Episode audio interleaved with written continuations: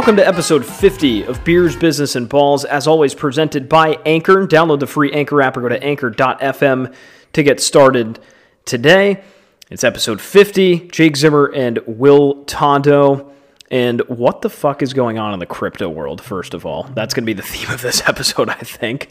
Um, wow, what a bloody market as we sit here and record this, even, you know, a week after the crypto crash. Crazy. It uh, doesn't make sense. Crypto doesn't make sense. I don't understand the craze. I don't understand what makes it go up, what makes it go down. Nonsense. Nonsense. And Elon Musk is not helping the cause. Well, he's all to blame. We're already going to get into business here. let's let's drink some beer before this even before we get into it. Um, I mean, man, yeah, we'll save our crypto thoughts for later. Um, let's have some beer. Let's get right into it. It's May. It is approaching summer. It's going to be like 80 this week uh, here in Rhode Island. That is cause for some beer. So, what did you have this week or any other time? Yeah, no, recently back in Greenport, shout out the Vandenbergs at Greenport Harbor Brewery. Uh, far out there, one of their very well known IPAs in recent times, but they have a new collaboration on it or a new take on it. New take on it, excuse me. Uh, it's an Imperial Double, 8.2%. It's brewed with double doses of Citra Mosaic and Mote- Motueka hops, uh, big and juicy with notes of tropical melon, ripe orange flesh, and sweet lime, sweet lime leaf. It's a tongue twister for you, but yeah, they recently started canning it. Uh, Dylan Van Borgendine, good friend of ours, is was behind the bar, recommending it. Very good brew. Um, definitely liked them. Double dosing it, including including uh, an additional hop. I believe they actually now include mosaic in it, and solid beer, solid summer beer, summer summer fresh, full of flavor. 4.0 out of 5. Um, I like it. Picked up a four pack of that. It's always a go to Greenport. Continues to get better each and every brew. I feel like we have a rotation of five breweries that we just hit on this show, and it's Greenport, Long Live, um, Bad Sons, which I'm about to do again, Treehouse. Treehouse, and then what else am I forgetting? Because we do, I feel like every other episode, it's like shout out Long Live, shout out Greenport. We And I love it. I mean, we had variety too, but it's kind of like whatever you have until now. Places are opening up, which is great. Not a lot of places need reservations. Um, obviously, Newport gave us a lot of beers from three different breweries uh, that we can now try as well. We, we're going to have a lot more variety one of those weeks. Episode 50, not a big banger, but still some high quality beers. Yeah, the, these won't be banger beers, and I'll, I'll get on that train too. Um, I'm going to go Light Rider from our friends at Bad Sons Brewery in Derby, Connecticut. Um, and shout out to Zoppies too. They both have management shifts now, so good for them. Um, Mark and John Zoppie, go see them at Bad Sons. First of all, total game changer. Bad Sons Brewery is now selling Roseland's Pizza, which is consistently the top five pizza in Connecticut, and in some places New England, and in some places the nation. Um, holy shit! I mean, their pizza is phenomenal. They have five pizzas you can choose from. Just the cheese is fine. Man, like that's that's why I'm going to Bad Sons. It's not necessarily for the beer. Um, that being said, they did just change up their recipe with a classic. It's called Light Rider Lager, uh, 5.7%. I don't know what happened over there. The brewer decided that he's going to make the recipes now, which is wonderful. Um, and it has lived up to his expectations. I gave Light Rider on January 12th of 2019, I gave it a 3.5. I'm calling it a 3.75 this time. It, it went up a, you know, one notch in the ranks, but I'm loving it. Crisp, light, and refreshing with a hint of Chardonnay. That's new. They're, they're hopping it with Chardonnay basically in the bottling bucket. Uh, 375. That's Light Rider and Bad Sons, Derby, Connecticut. All good stuff from us. Yeah, I mean the wine beer is the wine slash beer combination is now clearly becoming a bigger trend, um, and it doesn't really make the beer lighter; it just adds it more flavor. And we talked to Brendan O'Donnell last week, or a couple weeks ago rather, uh, in the beer that we had. I believe it was Oh, Vine, Vine- Intervention. Vine It Intervention. was the Vine Intervention. and it was the same the same concept. So it's definitely an, an interesting. I mean, the science behind that, I'll have to definitely dive more into it, but it's a cool stuff. But what did you mean by when you said the brewers now so the recipes. yeah, so this is really cool. They had their owners, you know, making the recipes and stuff, and then basically having their brewer go execute it. And now I think the brewer spoke up and you know said basically, we, you know, I want to like just let me rock, let me do my thing. And they let him do a few beers, and the IPAs got drastically better. So I think he might have taken over the beer program there, I mean, make, which makes logical makes fucking logical sense. sense. Yeah, unless the owners were the brewers and then wanted to handle more of the business side, maybe. But I mean, the whole purpose of you know trust the person that's making the product. You gotta allow them to have free range with it too. I'd be interested. You know, chefs see- don't. You know, obviously, restaurant owners tell the chefs what to do and what Yeah. they like. But if a chef says no, we should include this instead of that, I'm sure I'll take the person that's cooking the food, their opinion over. Right, and that's a good point. Like, I, I kind of want to see now what percentage of breweries have the owners, you know, that aren't making the beer, uh, calling the like the beer recipe shots, versus like how many owners that aren't involved say brewers you go for it, right? I mean, tell us what you think would be good and go for it. It's different for like a tree house that already has its staple recipes and like Yeah. more of a, a board style. It's like a, a collaboration of people putting input. And they also have the smaller breweries where it's like your owner is the brewer. That in between, I don't know those numbers. That would be. We should look into that because, and I feel like if we go back to the people that we've interviewed, once we have you know a little bit more data, we can probably easily find that out in Rhode Island anyway, and see what that breakdown is. I feel like there's a lot of owners that are brewers in Rhode Island anyway. I mean, we talked to Nicole. Um, Armando Dodona, Long Live is is his own brewer, and he's calling the shots there, right? It's interesting stuff. I mean, you have a company like Bad Sons that you know their beer's not anything to write home about, but it's you know their IPAs could use a little juice, and that's finally what the brewers are doing, which is is good. So I'm I'm here for it. A nice, a better IPA and some Roseland's fucking pizza. Sign me up. That's delicious. Let's go into business now. Uh, we talked about this briefly. Cryptos are wild, and obviously they are so volatile on any day. But this crypto crash, as they're calling it, is literally influenced by one man, and his name is Elon Musk. He is building tunnels, cars, and trains all across the nation, but yet he is sending the market into a total frenzy because of the shit he's tweeting. Tesla's not going to accept Bitcoin anymore for the time being while they evaluate their carbon emissions because apparently, you know, Bitcoin burns too much fossil fuel. Dogecoin, that was out of nowhere. A bunch of investors, you know, got, Dogecoin starts off at a half a cent, goes up to 60 cents. Elon Musk gets on SNL and everybody shorts it, and they go down 40% at one point. Dave Portnoy from Barstool picks SafeMoon and calls it a shitcoin, invests 40K in it, and says, I will not sell this no matter what. He's going to be a sacrificial lamb. So I guess the answer is what the fuck is going on? And what, what, how do we make sense of all of this crypto stuff? I mean, this podcast might as well pick up a fourth letter and make it C because we talk about crypto. It's growing It's every growing. week. But we have to. I mean, we have to, but it still makes no sense. I don't understand it. Now that there's more information about it, it makes me not understand it even more. There's now new coins just coming out of the woodworks. Hoge, Ash, Ass, Ass, yeah. Shiba, Safe Moon, all of this stuff. You th- um, what's it called? Ethereum. They Yeah, have Ethereum. like they're at an all-time high, then an all-time low. Bitcoin's at its forty-five thousand when it was almost top in seventy. I don't get it. I don't get it. I don't get it. You have all these people hyping it up, and it's not moving that much. And then the second someone talks slightly negative, it it crashes.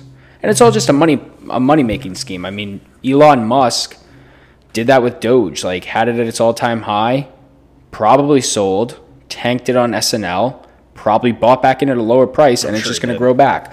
Bitcoin, I know for a fact it's going to come out in the quarterly earnings for Tesla that they got rid of all of their their holdings of Bitcoin, and it's going to crash, and then he's going to buy it when it's back at like twenty thousand. It makes no sense. So I wonder if now is the time to sell Tesla and buy back in lower. You know, because if you have a position in Tesla still, you probably should have sold it, you know, like two months. Like I'm regretting not selling my position in Tesla. No, Um, because it's going to go back up. Well, that's going to go back up. It's just now it's just having this like little like tug and pull session of like how high and how low it's going to go. it's always a good time to buy Tesla because it's not in the thousand. It's not in the thousand dollar range yet. It's like back in like the five six hundreds. I guess, but it, from the point you just made on like if the earnings come out and you know, wouldn't you want to buy more? I, I don't know. Yeah, Tesla's the like- earnings will come out as a profit. Oh yeah, I guess. But will these bitcoins, will this Bitcoin sell-off affect the Tesla profit? That's the thing, and I'm, that's what I have no idea about how crypto and what, how much of a company's books is crypto, how that affects a share price. I don't think we know that yet. Is there data? I don't think so. There's not many companies that do it. That's a thing. Like, what? Where are we heading with this stuff? Because you have it on the consumer level. The, we've talked about football players getting paid in Bitcoin and using it at bars and things like that. We haven't talked about it at the enterprise level, where Tesla has. How much Bitcoin did they have? They had a lot of it. I don't know how much they had. Um, the bottom line is this is crazy, and I, I, I just realized the Shiba Inu coin was was the Ethereum founder pumping it up or something? Like that's what this article that I'm looking at says. It's like this. He's donated a billion dollars to a COVID nineteen relief fund in India using the Shiba Inu coin. And why? that? Why is there a Shiba Inu coin? First of all, we have that. It's Dogecoin. It's all memes now. You don't know what's you don't know what's real and what's not. The fact that you know we have an interview coming in a couple weeks regarding a Dogecoin transaction. We won't really reveal any spoilers, but between whether it's purchasing some sort of tangible item or going to an Oakland A's game or a Dallas Mavericks game, why does this have value? Hmm. It w- it has no backing. It was literally made as a joke, and now it's worth fifty cents. Yeah. I I, I don't get it. I don't get that. I don't get NFTs. Well, the concept there, but it doesn't make it doesn't make sense. It doesn't make logical sense. The dollar is going to be worth nothing. I know. But they said that about like well, I guess they said it about gold, and gold kind of is worth nothing now. But I mean, You can't even like pawn gold off. no. It's like Gold is basically worthless now. Isn't that crazy? it's like it still has a value. I don't know how much. Uh, what's the price of gold right now? I think Morning Brew comes out with like those commodities reports too. And those are helpful, but I never look at what the gold price is. You on it? I'm looking before the phone dies. I can I can do it too. Um, A gold. pounds per uh, uh, gold prices per ounce is one thousand eight hundred and forty five dollars. I'm trying to see like oh I, I typed in gold on Yahoo and it gave me something kind of whack. Yeah, that's what is that lower than it was or is it higher or what? Like what?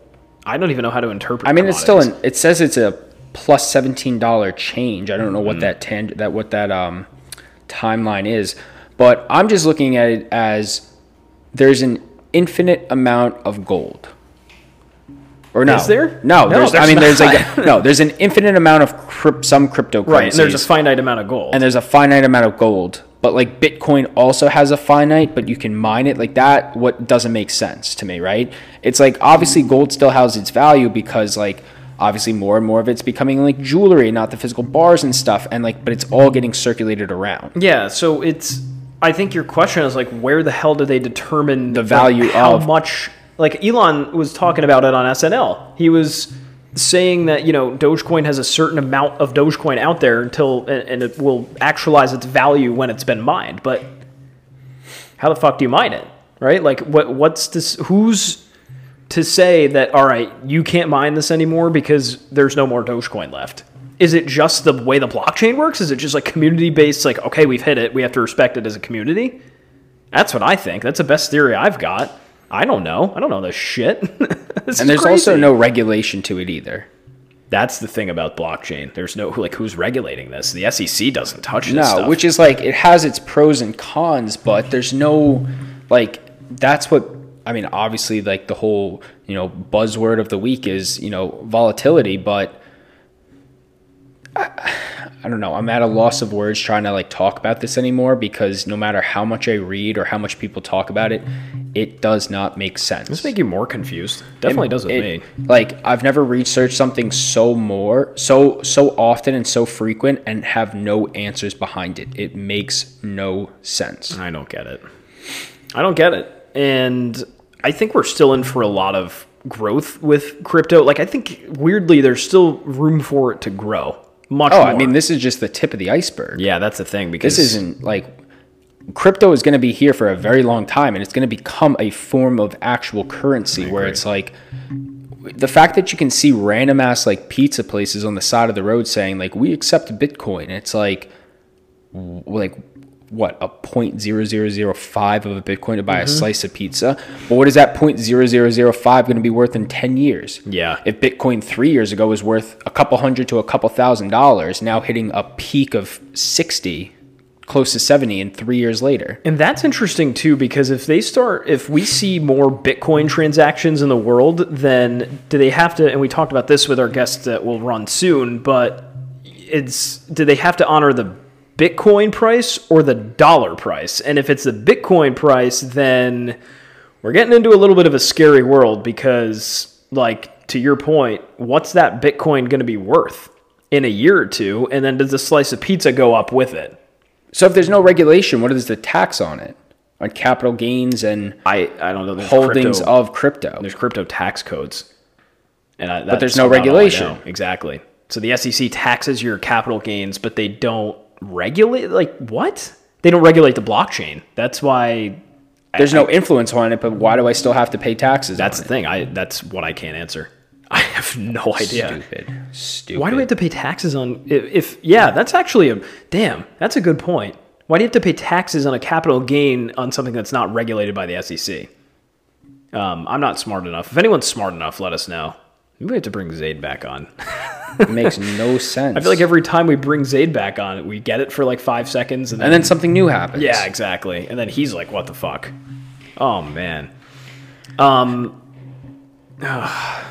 this frustrates me. But we've we've got room to grow with Bitcoin for sure. That's my opinion, and all cryptos. So we'll see. Buckle up, people.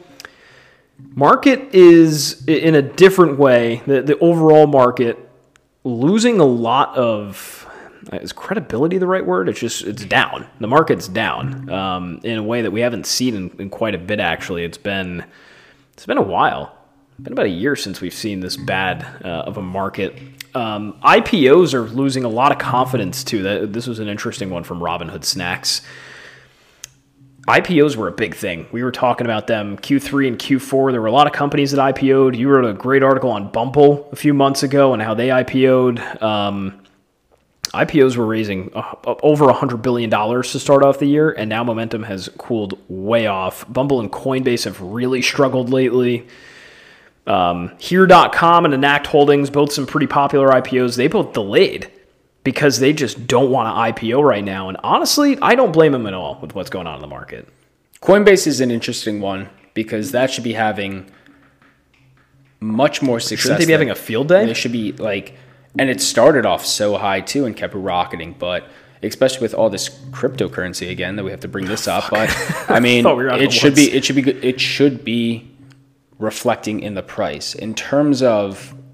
I mean, it's not a not a not smart move to not IPO right now. If you have the capabilities in a year or so, obviously you don't know what what the world's going to look like, but wait a year and maybe profit a little bit more. Who knows? So Coinbase opened at 328, and they're like they've just consistently been down, which is weird. Like if you have one of the major platforms to trade crypto on, wouldn't you be like booming right now? Maybe people don't think to invest in it. I don't know. I don't know. But like the market as a whole is just bloody, and there's obviously with everything going on, not only in the world and the country itself, but just the whole shitstorm of confusion.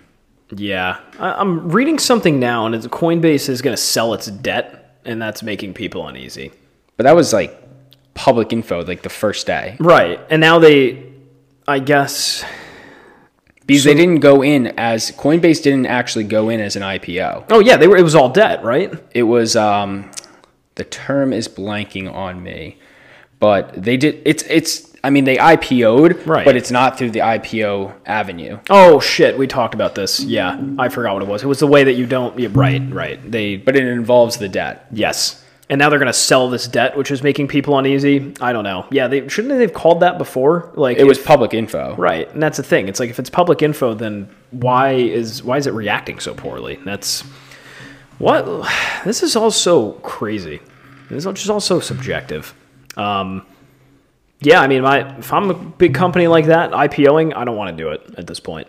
Like, I'm, I'll hold off. Give me a couple weeks before. I mean, we just talked about commodities. Prices are up like 25% on Yeah. all that. Gas, oil, uh, lumber, we just looked 55%. What? Crazy. All since January, too. Change of president definitely affected it for sure. I think, you know, more, or, you know, more or less confidence in foreign markets. You know, we're not a political show, obviously, but it's we're just calling it like we see it reacting to, to certain policy changes to certain world events like israel and palestine right now it's, it's going crazy It's going to be curious to see what the automotive stocks look like in a couple months when gas is too high and they have to. People are going to just stop selling their vehicle. They're going to start selling their vehicles. i agree that's a very good point ford's up quite a bit lately um, it, electric vehicle stocks are and all of these companies are going to ev so That could help it. It definitely will. Uh, that's what I think. Business. It's crazy stuff. Uh, the stock market will never fail to amuse us. That is one thing for sure. Let's get into this, this week's guest. The Rangers fans will be very happy. Big Apple stand up.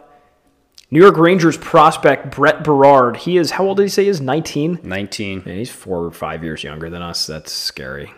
Man. Um, Brett Berard's with us this week. East Greenwich, Rhode Island native. Caught up with him from his dorm room at PC uh, to talk about his hockey journey so far and what's to come, too. Brett has a really interesting background, uh, time with the USA National Hockey Development Team. Um, and that, that was when he was in high school. So he left high school to go and play for a development program. Uh, talk about being born and raised in a hockey family, uh, choosing between his dad's program at Holy Cross and PC, and also winning a gold medal. He's a gold medal victor. They just beat Slovakia and among a few other teams in the USA Under 20 Junior Championship. Give up the whole interview, why don't you? Or let them The listen. whole interview. It's the Let them listen. it's a preface. You got to hook him in somehow. let them listen. He's a gold medalist. That's worth bringing him his, up. his skills speak for himself. Yes, they do. Let's let's hop in. You know what? Fine. Brett Berard from the New York Rangers. Hope you enjoy it. All right, everybody, with us this week, we have some hockey royalty in Rhode Island. Uh, East Greenwich, Rhode Island native, a Bishop, Bishop Hendricken alum, uh, Providence Friar currently. He's also a prospect for the New York Rangers and the 2021 gold medal, medal winner for Team USA under 20s. Brett Berard joins the show. Brett, how are you doing today? I'm good. How are you? Good, good. We cannot complain. Um, I mean, you have quite the resume for such a young guys. You know, you're, you- what are you, 19, 20? 18. 18. Oh so yeah, we're even wrong. Yeah, 18, just killing the game. So I mean, let's just start back to the early life, and we'll go through your resume throughout. So you come from a big hockey family. There's no doubt about that, and a big PC family too. I mean, both your parents attended, but your father David obviously played and coached there, and your brother Brady, I believe, is a commit as well. Um, how much friendly family competition do you have at uh, the dinner table? Yeah, it's uh there's been a lot of competition growing up. My brother, he's only 18 months younger than I am, so we're pretty close in age and it's nice having him around the house and no matter what we do, we're always trying to beat each other and win and have those bragging rights for however long until our next battle is. But um I don't like you said, we grew up in a hockey family. My mom played field hockey at Providence College. My dad was a uh, was a goalie here and then coached here for 17 years and um I mean, yeah, it's just it's nice being close to home, but um, I mean, it's like you said, it's nice having my brother too with that competition factor, and uh, I mean, yeah, my family's been so supportive in everything I've done, so it's happy to have those people in my life. So we don't talk a ton of hockey on this show. I think there's a lot of people that are like, what do these kids do after high school? Like, you know, they go and play, for all they know, they go play abroad for five or six years, come back, and then, you know, start off college as, you know, 25 year olds, right? So, so you started off at Bishop Hendricken. You then went to the national team development program, uh, played a couple of seasons there. So, what was that? You know, what was your entry into PC like? You know, what did those years in between high school and and Providence College look like for you, and what were you up to? Yeah, so like you said, I went to Hendricken my uh, my freshman year, and that was kind of a dream of mine. Just growing up, going to Hendricken. My dad and his brothers went there, and they all played hockey there. So um, it was kind of that was kind of my first dream that I was able to accomplish was go to Hendricken and play hockey there.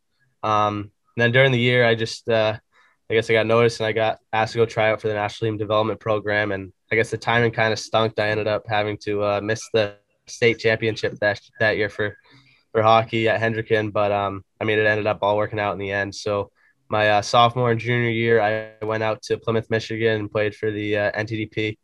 Um, and then there, uh, I mean, I just tried to develop and get better um, at hockey and try to just grow and get stronger and stuff. Um, when I was out there, I made the decision to accelerate. So I did my uh, junior and senior year in one year, uh, my second year out in the program. So allowing me to accelerate and come here a year early. So, um, I mean, yeah, it's uh, it's been it's been a crazy few years for me, and uh, I mean, I'm happy I'm finally here and living out this dream. So, kind of just taking one day at a time and see where it puts me.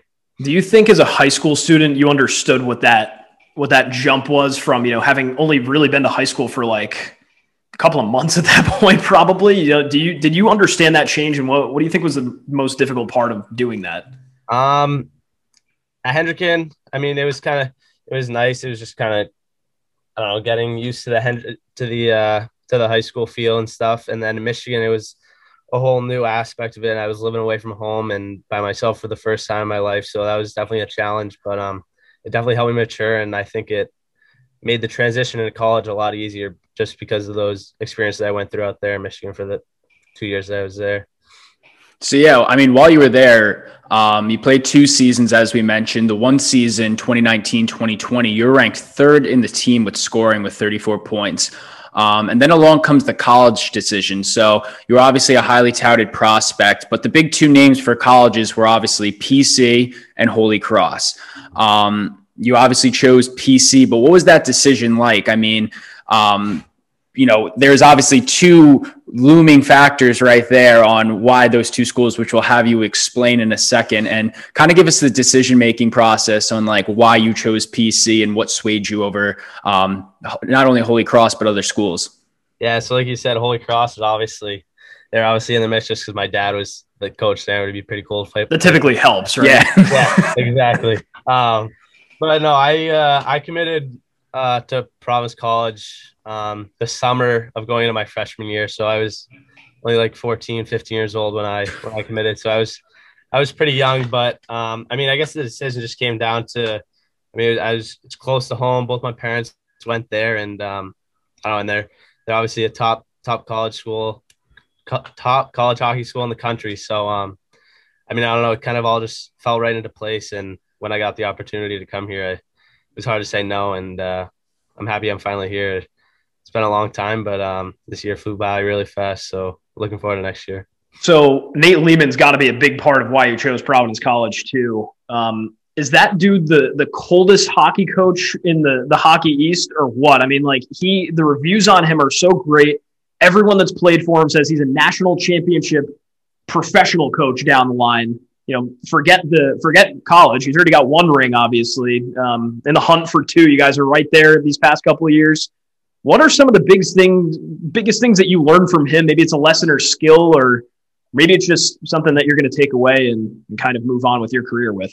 Yeah, I mean, like you said, he's he's a great guy. He's an even better coach, and um, I mean, I couldn't be happier that I was uh, I'm with him this year, and I couldn't be happier that I got to share the uh, gold medal with him as he was our coach in uh, in Edmonton there. But um, I mean, yeah, I guess the biggest thing this year taught me was just kind of how much harder college hockey is than junior hockey from the past couple years. Um, maybe I came in and thought it was going to be a little easier than I expected, but um, he was definitely there to uh, encourage me and work with me to get better. And I think that uh, I mean he's just a really positive guy, and he's also someone that um, if I do something wrong, I want to be told I'm doing something wrong because that's how I believe I'll be getting better. So um, I mean he fits, he checks all the boxes um, that I look for in a coach, and uh, yeah, I'm really happy that uh, I'll be with him for the next few years.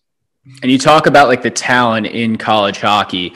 Um, we're just looking at your background right now. Obviously, you have your friend uh, Chase Yoder hanging his jersey, yeah, his uh, jersey hanging up. But you know, my question, it's kind of like the hard hitting question. What is in the water at Providence College? Because you guys are always breeding NHL prospects. I mean, just in you know recent time and people you've played with, you had obviously um, Dugan on the Knights, Callahan to the Coyotes, uh, Crozier to the Lightning. And Mirage, Mirage is on the Islanders. Mirage is on yeah. the Islanders. Uh, Moynihan and Thompson are both Devils. So like yourself included as well with the Rangers. Like, so what is in the water? What is that secret sauce that produces, you know, that level to that next step where, you know, professional teams are like, Hey, Providence college is a watering hole for, you know, talented players. Yeah. I mean, um, I guess the, I guess the number one thing is that I guess it's just how much everyone here cares for each other and we're kind of like a family. So whether it be in the weight room and practice in a game, we're always looking out for each other. And um, I think that obviously goes a long way. And uh, I think just the work, work ethic and the compete that this program has established is just carries on by the next guys that keep coming in. So, um, I mean, I don't know. I just think that Coach Leaman has set a good foundation down on what he expects, and everyone fulfills that expectation every single day. So, um, I mean, I think that's the that's the biggest thing of why this uh, this program has been so successful. Aside from the professional development and whatnot that you get from Coach Leaman, are there any like memorable stories? It could be something like funny or ridiculous that he said. Like, what, what kind of guy is is Coach Leaman outside the the, the locker room in the, in the rink?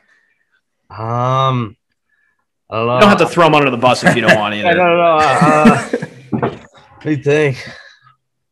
I don't know. I've only been with him for only a year, but um, I mean, I I guess just the one memorable moment that we've had so far, just that that gold medal uh, this past year at World Juniors. Um, I mean, outside of the rink, he's he's a normal guy. You wouldn't even be able to know he's a coach, but um, inside the rink, when it's business, he he means business. He's trying to trying to win. So um, I mean, he's a like I said, this whole time he's a great coach and he's a great person. So um, yeah, He's one of those guys that I think I was walking in to, to do one of your games uh, on the radio, and I, I think it, I like I was wearing his mask, so I thought it was him.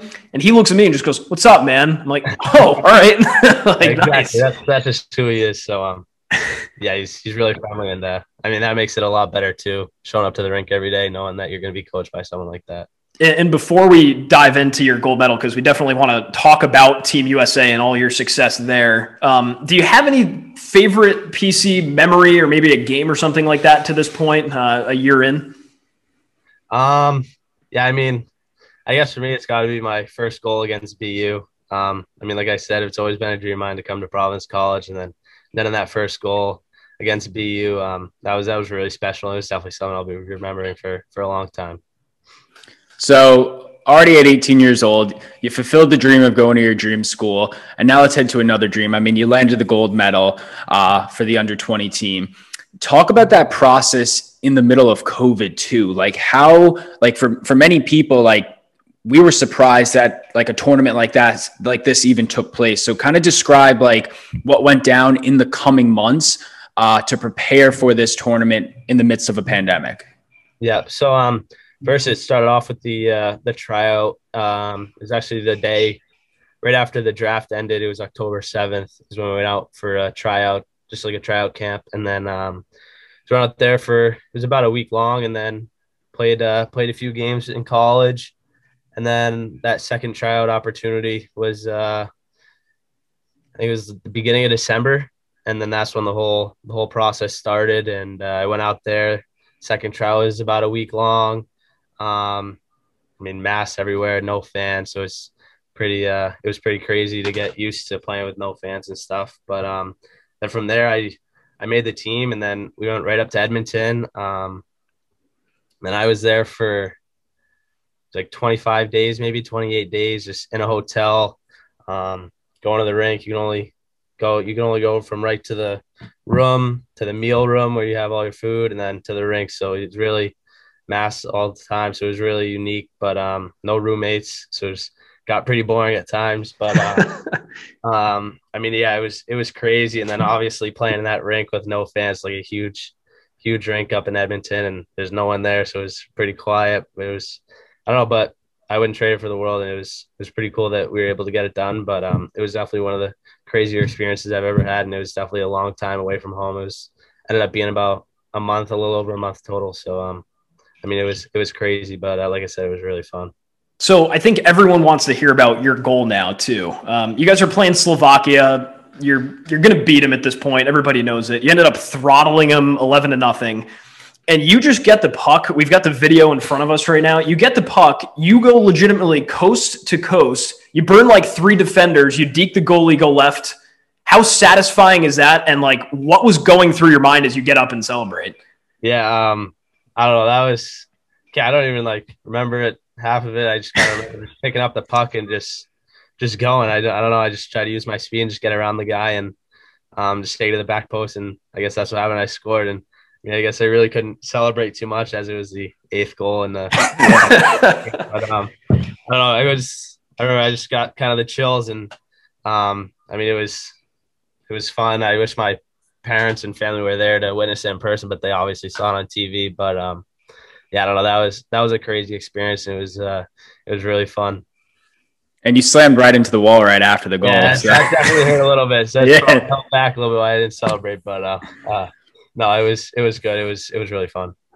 So going a little backtrack too, um, over the summer and right before obviously the you know the Team USA win, you were drafted by the Rangers, uh, round five, pick 134 in the entry level draft.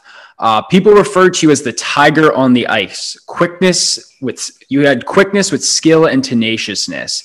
Um, how cool was that moment? I mean, obviously, there's always been buzz. You know, being a PC player, uh, you obviously you know have built up a a, a career to get drafted. Obviously, that's the main goal for your hockey experience. But how cool was that moment? Being like, okay, you know, the draft's coming up. It's a team that's still local to the area, and then you finally hear your name being called yeah, I mean that was that was that was a really special day and a really special moment. Um, I was able to. I mean, I, only, I live in East Greenwich, so it's only about 15 minutes from Providence. So I was able to go home and spend the day with my mom and dad. I wish wish my brother was there, but he was out in uh, Michigan at the uh, NTDP where I was. But um, I mean, I was just happy I was able to be home with those two people that have sacrificed so much uh, my whole life, and they've just been doing everything for me. Whether it be my mom driving me and my brother to practices and games, or while my dad's been coaching or my dad just coaching me and my brother just trying to get us better out on the driveway even or on the ice whenever uh, we have an off day from school or he'll, he'll, let us skip a day of school here and there to bring us to the rink and skate. But um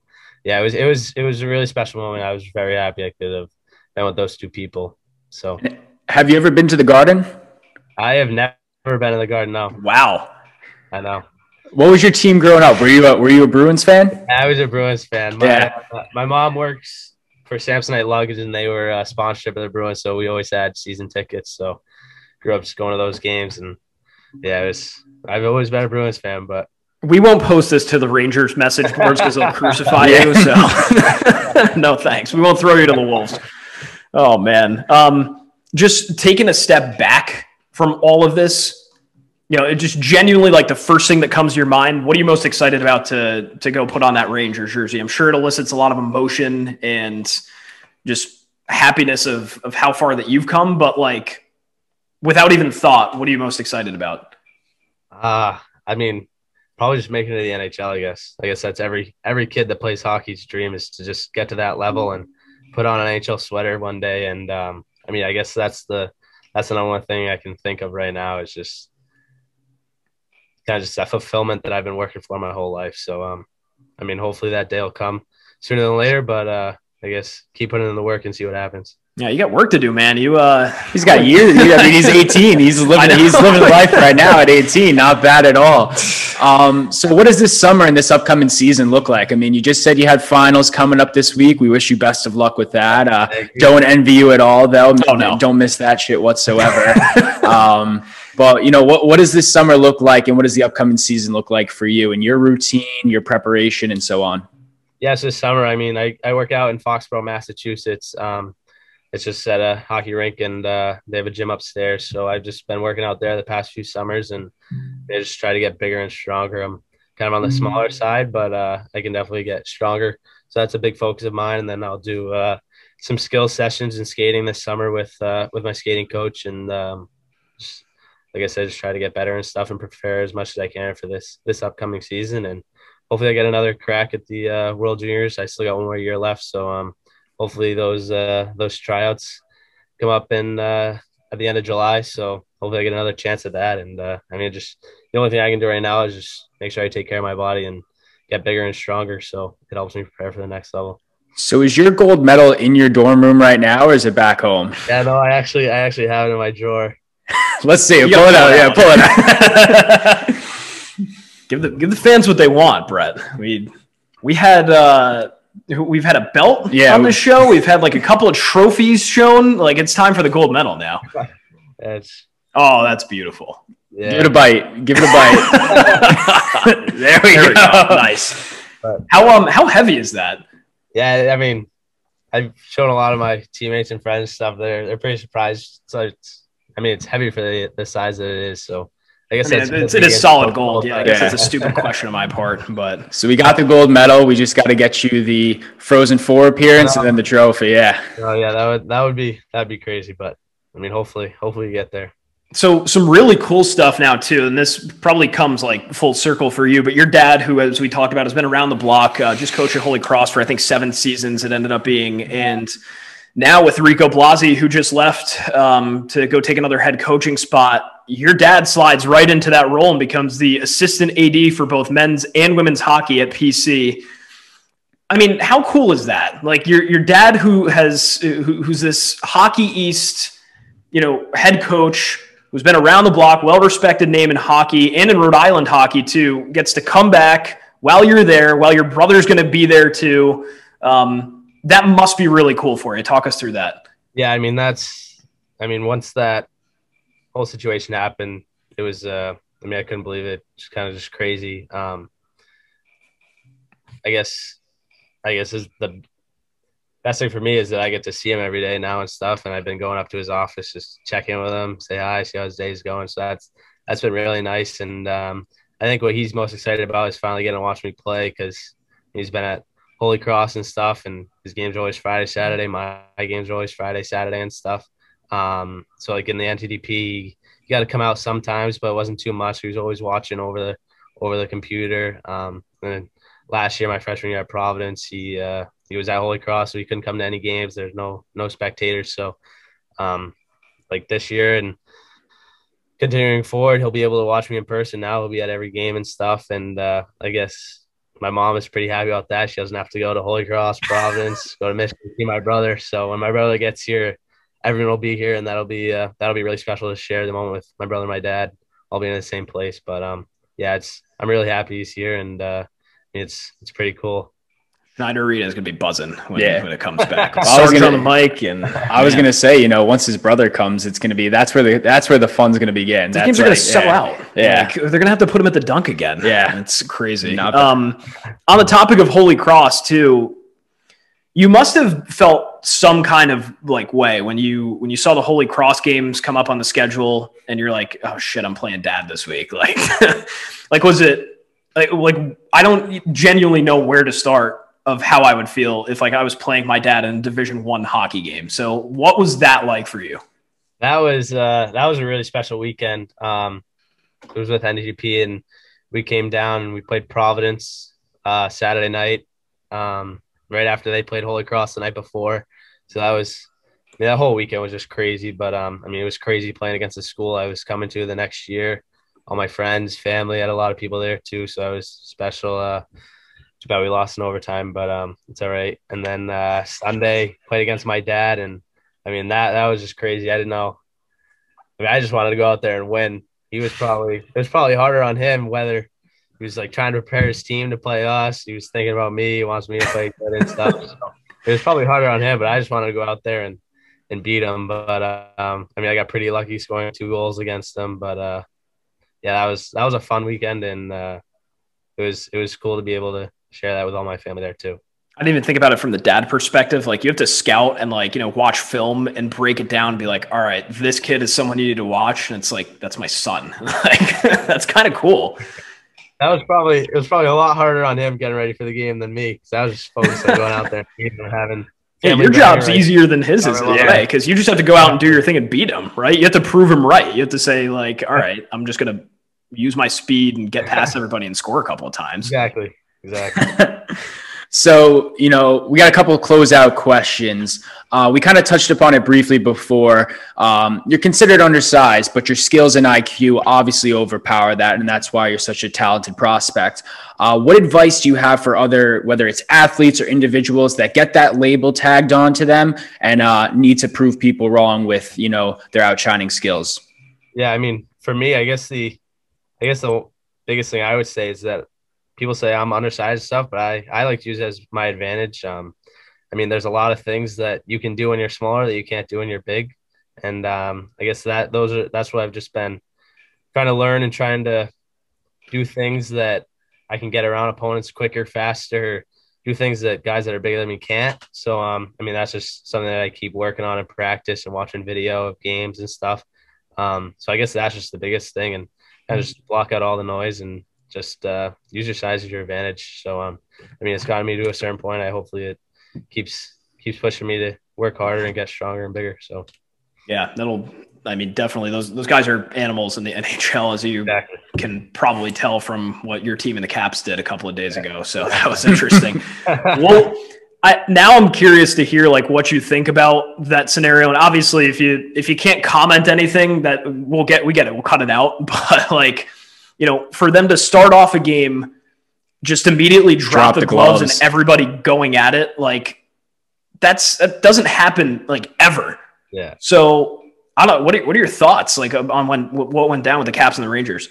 I mean, yeah, I wish I wish I knew more detail. I mean, for uh, I mean, just for me, like in a game or something, if a teammate gets ran at or gets cheap shot at, there's always your teammates always trying to get back at the guy or try to defend him. So, um, I mean, I'm sure that's why they did it. But uh, yeah, yeah. That, for me in a game and something, if I see a teammate get ran, I mean, they're like my brothers. So if someone gets hurt, cheap shot by someone, I want to go beat up that guy. So. Uh, Yeah, you'll be able to yeah. as soon as you get to the NHL too, without getting suspended or fined, hopefully. But we'll uh, we'll refrain. Yeah, we won't dive. We won't dive in. But staying on the topic of the NHL, uh, you know the playoffs are coming up. We got a few more games left before uh, that Stanley Cup race. Any early predictions from a fan's perspective? Yeah, I mean, this year I've obviously been ruined, rooting for the Rangers, but I think they they just missed the cut this year. But um, don't know. I guess the two teams I would have to pick would be either the Avalanche or the Bruins. I think. Mm. I, I, like that. I mean, hey, those those are fair. Those are fair. Um, the betting favorites. Yeah, betting, yeah, yeah. I was probably. Yeah, no, that, that sounds about right. I mean, I, I'm not gonna, you know, push the buttons anymore with the Islanders and stuff, so we'll we'll leave it at that. But those are those are some fair points. Who's a teammate like on the Rangers? Now, I'm actually just thinking about this question. Like, Who's a guy that you like when you get to the Rangers are going to be really excited about playing? Obviously, like all of them are going to be really cool. The fact that you get to play like with all these NHL guys because you'll be an NHL guy. But like, is there a guy or two that stands out to you that really gets you pumped up about playing with? Yeah, I mean, I guess the two guys that I can just think of off the top of my head would just be Panarin and Zibanejad. I mean, those guys have been in the league for for so long, and I've been watching them since I was a little kid. So if I were ever be able to share the ice with that, that'd be that'd be pretty crazy. Yeah, that's that's really awesome. Um, yeah, that's that's what like I don't to play with somebody that's like an idol or someone who grew up watching. That must be an absurd feeling. So we'll have to we'll have to catch you in a couple of years on that for sure. Um, now comes the real fun part: the food spots in Rhode Island. Yeah. What what are the go tos? Maybe Providence, maybe somewhere in EG, maybe somewhere in Rhode Island at all. We're big food guys around here, so only right if we give you the time to shout out like a couple of your favorite spots. Yeah. Um. I mean Providence. For me, our team goes there a lot. Is Mount Fuji? It's like uh, oh hibachi right off the highway. So um, I mean we've been. I mean, it's almost it's, it's kind of getting bad, but it's almost once a week we go. oh my god! I, we all love it there. So that, that's a big place around here. Um, East Greenwich, I think the two places I like would be Blue on the Water, like seafood, and then uh, Siena is a good spot. Nice. My family go there a lot, so um, yeah, those three are kind of kind of my go tos. I also just need from a Rhode Island's perspective because I'm from New York. You're going to be in New York. Pizza's a New York thing. Mm. What is the go-to pizza place here? Like, I just need some help. I mean, I've been. we went to Bryant, so we've been here for a couple of years, and we live in Providence now. But I'm just not finding. I need more insider scoop. It's on- not doing it like It's just New not York doing it for pizza. I mean, I'm gonna be honest. I'm not a big pizza guy, so I That's don't fine. really. All right, that's okay. That's fine. That's fine. Yeah, It's because it's Rhode Island pizza. I get it. yeah, yeah. I don't know. I'm just. I don't know, but Thanks for nothing. Yeah. We're- we're- here we are, like, all right, we're gonna solve it. We're gonna Like, sol- I mean- Brett Berard is gonna help us, and nothing. So thanks, man. It's all right. I'm just I'm just gonna keep And that's our asking the show. harding questions to the Rhode Island yes, but uh, Uh, Brett, we appreciate the time. Thank you so much. You know, where can our listeners find you on social media, follow along in your content, and of course, you know, support whatever uh, games you might be playing in the near future. uh, yeah, I'm on Instagram and Twitter. Those are kind of my. Those are the things that I use. So um, I mean, yeah, there, I guess, but uh, yeah. Perfect. cool. All right, simple. Yeah, simple, simple man. man. Any handle you want to plug? You don't remember him now? It's all good. I You don't think- have to. I think they're both B Berard underscore nine. I think. All right. Perfect. We, we won't fact check you on it. Cool, man. Um, Brett Berard, prospect of the New York Rangers. Did I just cut you off or no? No, no, no, no. You're good. all right, all good. I don't want to. I, I don't want you to have some revelation and like, oh shit, he found it. Um, But Brett Berard, New York Rangers prospect. Um, hopefully, we get fans back in the seats at Schneider next year. That would be really cool. Um, I will definitely be there. Will Will and I used to go like the year before you got there. Friday nights didn't have much to do. Like didn't feel like going out. Oh, let's grab a couple beers and go to uh, and go to It was Schneider. great Like, pre- it was great pregame. and the fact that, well, yeah, the fact that uh, like PC serves beer at hockey games is awesome. Yeah. First of all, like just as a fan, you know, obviously not the employee part. I'm not drinking before I'm, you know, broadcasting games, but, um, but yeah, hopefully we get to see you at Schneider Arena next year, uh, carving it up in the Hockey East and bringing back some hardware to Providence. So best of luck with everything. Appreciate you taking the time, man. Yeah, thank you guys for having me. That was that was really fun. awesome. Take care. Yep, thanks. And that was just Brett Berard, New York Rangers prospect, Providence College Friar, gold medalist. I mean, kid's living life. He bit his medal in front of us. He's living his life, killing the game. I mean, that's what. See, I don't understand, and this is going to be a, a slippery slope, dark rabbit hole, but I don't understand why people don't want to grow up and still be athletes. They want to just switch to like the gaming and the content creation and all of that stuff. Like that gets you major celebrity props, but the athlete life is living the life. Mm. That is just, I think that's just much more entertaining. It's hard. I mean, nothing's easy, Yeah. but I think that's still cool. It's also just so much shit has to go right. Like uh, the amount of people that get cut from their teams, whether they're good or not, you know, and I'm sure Brett would agree with us. You know, it's, it's there's a luck factor in there too. Um, helps to have the right people in your corner, but the athlete life is living the life. I, I agree. Um, that's pretty much our show. Do we have a positivity corner this week? Before we get to Positivity Corner, though, we'll talk about something a little positive in our lives. It's adding supplements and vi- vitamins to your diet. Um, big health kick. It's, you know, you have that New Year's resolution that you're trying to pretend like it's still surviving, or you notice that the summer's coming up and you need some more healthy habits. You uh, want to start taking vitamins, and everyone thinks about digestion and weight loss, and it's apple cider vinegar shots. Those things will help you get rid of the bloat, make you feel good. Well, no one tells you that they suck. They do not taste good. They're an inconvenience to buy. Might corrode your teeth if you take too much. It is just nasty. So, our friends over at Goli Nutrition have developed this vitamin. It's a gummy vitamin, so shout out to back to those kid days. But it's apple cider vinegar gummies. Uh, two vitamins equals a shot. It has boosted immune values and helps your nutrition and digestion systems. Um, full of vitamin B, D, um, antioxidants, you name it, it has it. And we have a special discount code for you if you want to have those vitamins added into your lifestyle to help you lose some weight or just feel better. Go to goli.com and use the code the BBB pod. That's T H E B B B P O D for 10% off. That's the BBB pod at goli.com. I feel pretty good, like better digestive system now, honestly, with Goli. Take two a day. You can take up to six too. Yeah. Very and they, cool. And they taste good. They taste like, you know, those gummies that you would have as a kid that were just packed with sugar, whether it's Mott's or Welch's, whatever it might be. Uh, they taste very good. So, goli.com, the BBB pod, and Positivity Corner. We've got some vodka for positivity corner. Very opposite than Goli gummies, but this is like you want to take care of your body, then you can fuck it up with some vodka. if we're already, you know, confusing you enough on this podcast with cryptocurrencies and understanding how we don't know how that works, uh, let's go to pulling vodka from the air. Uh, we have a, car- a winning carbon negative spirit comes from captured CO2.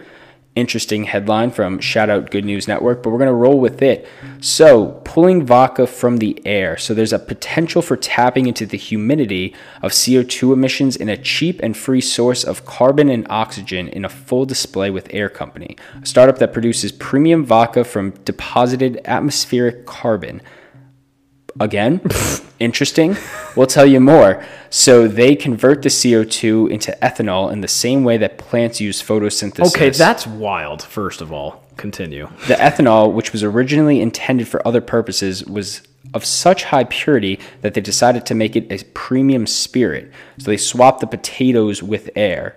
Um, It's that simple. You just use air to make vodka. Interesting. Very, very much science into it. If you are interested, you can look them up on their website and they sell the bottle for $75. It's actually at also new high end New York City bars.